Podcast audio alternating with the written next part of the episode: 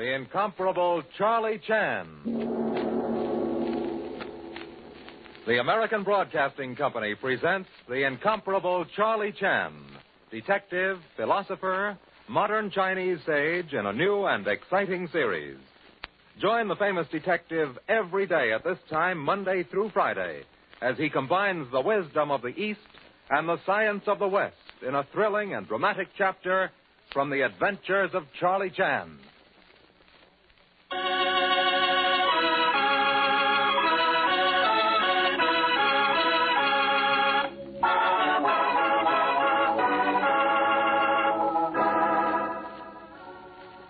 Chan humbly gives you greeting and extends warm welcome. Sage has said, nature sometimes reveals deepest truths in wildest jokes. Today, apparent joke reveals truth about murder. But first word from honorable announcer. Until the war with Japan is completely won, our fighting forces will need the full support of every American on the home front.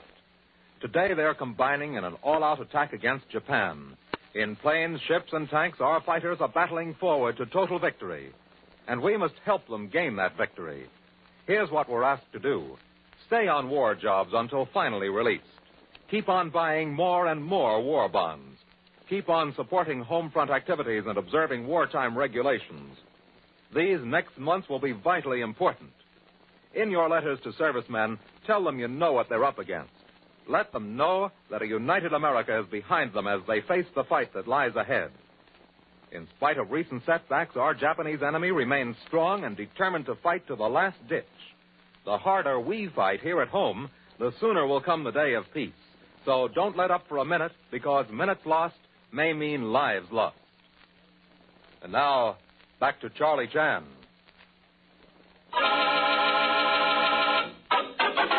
This week's adventure The Case of the Marching Ant.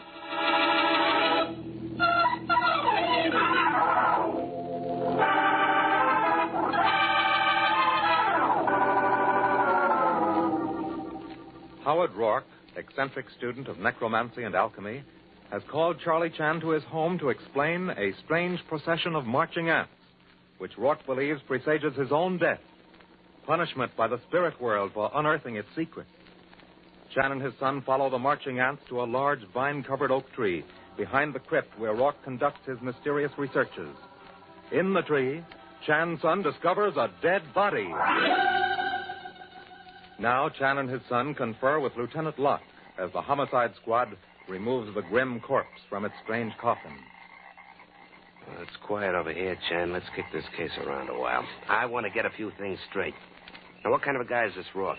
Mr. Howard Rourke, lawyer and banker by profession. Formerly senior member of law firm Rourke and Hastings. Uh-huh. Also vice president, Pacific Coast Bank and Trust Association. Now retired. Oh, yeah? Well, what's he do now? Gentleman considerably advanced in years. Apparently well to do. In natural position to be eccentric. Eccentric? Yeah, he believes in ghosts. Oh, now listen, Junior. So sorry, Lieutenant. Miserable son not guilty of bad joke. Mr. Rourke apparently believer in spirit world. Oh, yeah? Is student of occult matters. Were called into case because Mr. Rourke believed procession of ants and gathering of birds near House of Death foretold threat of death by spirits. Uh, what is this House of Death routine? Rourke's got a kind of a miniature tomb rigged up as an alchemist laboratory. It's got a coffin in it and a, a lot of weird stuff. Oh, now look, you don't believe that malarkey about spirits having the birds and ants warn, Rourke. Uh, no. Obvious that both insects and birds attracted to tree by dead body residing inside. Only men of morbid eccentricity like Rourke would fail to draw obvious conclusion. Uh, oh, look, they've got the body laid out on the grass now, Chan. Let's go over and have a look, huh? Yeah, we'll do. Hey, Pop, here comes Rourke. He looks wilder than ever. Inspector Chan. Inspector Chan. Yes, Mr. Rourke. Inspector Chan, this, this body in the tree, I, I assure you, sir, I had no idea. I mean that. You mean what? Well, I'm, I'm not a fool. I understand the finger of suspicion points at me. You must understand, Inspector, I did not kill that man. Surely you must see that I would never have called you in on the case if I had. If I had. We also see that maybe that's exactly the way you want us to think. Oh, no. No, surely you can't believe that. Surely this and surely that. You'll find out what we believe when we've made up our minds, Rourke. Now, Peter, go back to your house. But we I- got a date with this corpse. Now, go on, go on, get out of here. Very, very, very well, Lieutenant.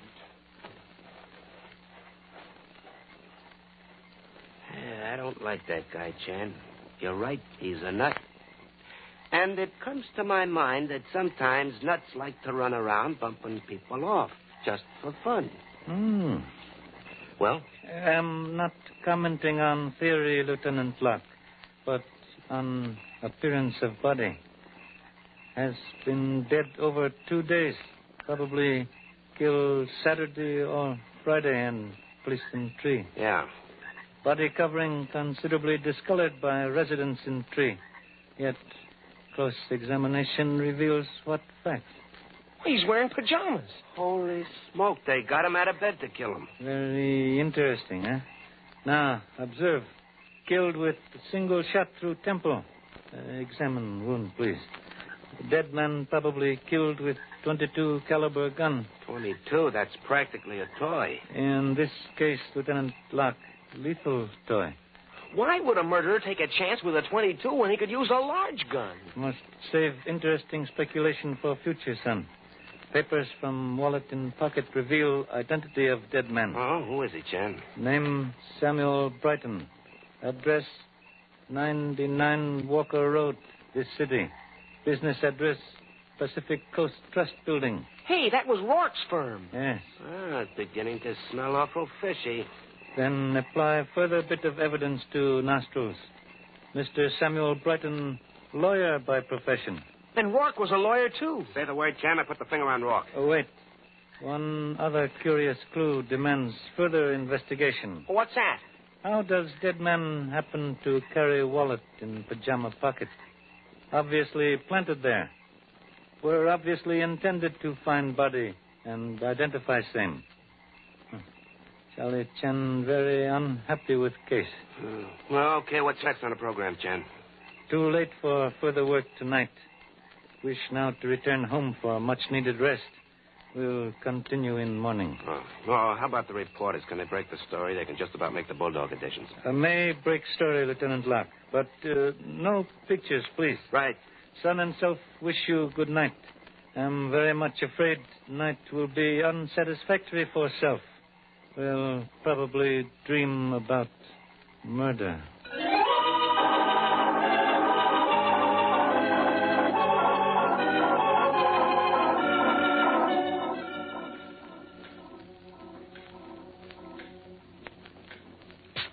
Hey, Pop. Huh? Uh, yes, son? I thought you said we were going home to go to bed. It's five o'clock, Pop. It's light outside. Uh, so? Been sitting in the study for an hour. So sorry. I Was endeavoring to untangle strange threads of difficult case. Mm-hmm. Go on upstairs, Pop. You gotta get some sleep. Hey. That's a phone. Who could be calling this late? Very strange. Yes, please. Inspector Chan, Speaking. I've just seen the headlines about Sam Brighton's murder. Yes? I know who killed Brighton. Ah. It was Everard Brighton, the guy who runs the Brighton Club down on Pacific Boulevard. Ah. You claim Samuel Brighton killed by Everard Brighton? Uh, gentleman related? No, You have evidence to substantiate claim? plenty. Who calling, please? My name's Clarence Brighton. I'll give you all the evidence you want tomorrow. Good night, Inspector. Very strange. Yeah, I heard all that, Pop. Just a crazy practical joke. Yeah, forget it. Come to bed, huh? Everard Brighton accused of murder of Samuel Brighton by a gentleman named Clarence Brighton. Most perplexing. What? Again? Yes, please. Inspector Chan, Uh, speaking. I've just seen the news in the headlines, Inspector.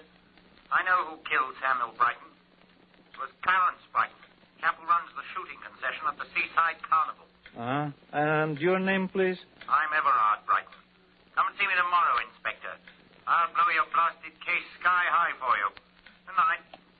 Uh, this person's brain now spinning like carousel. A couple of wise guys, Pop, trying to take you for a ride.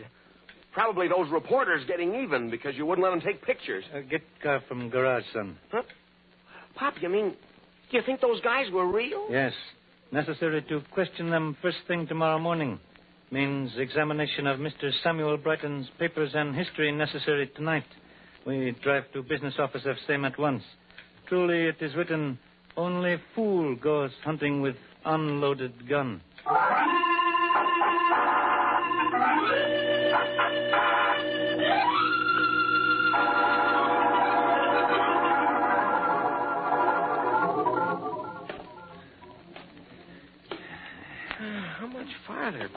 This is last flight.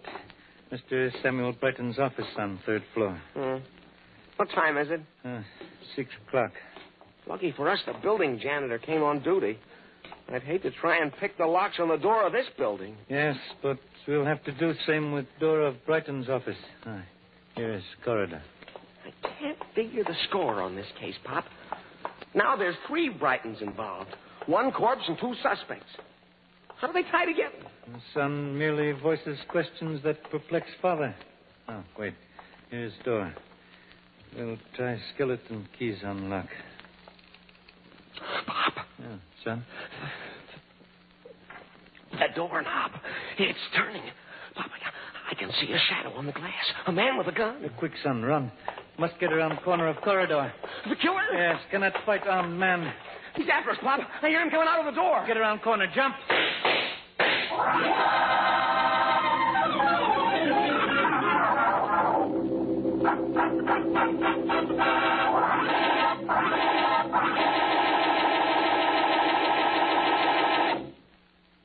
will return to Charlie Chan in just a moment. Experienced seamen know better than anyone else that there is no substitute for experience at sea. And they know that in wartime, the merchant marine needs thousands of extra men to man the new Liberty ships. This is an emergency. The merchant marine is desperately in need of experienced men, especially licensed engineers and deck officers. If our merchant marine is to continue the fine job it has been doing, there must be thousands more experienced men to sail the ships. Apprentice seamen are doing their best, but they can't do the job alone. They must have your sea experience to lead the way. Now, if you're a licensed officer or have your certificate as an AB or fireman, oiler, or water tender, sign on today. This is a job which you and you alone can fill. You and you alone know how to do it. Wire collect to Merchant Marine, Washington, D.C. Give your rating and address. Go back to sea and help get those supplies to our fighting men. And now, here is Charlie Chan.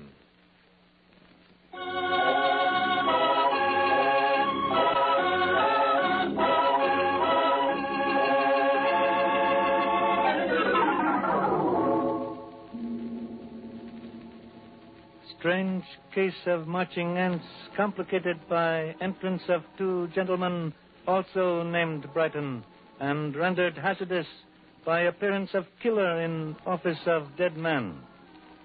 Hope further complications of incendiary nature do not im- impede investigation of case. Hope you will join self on same tomorrow. Until then, goodbye. Thank you.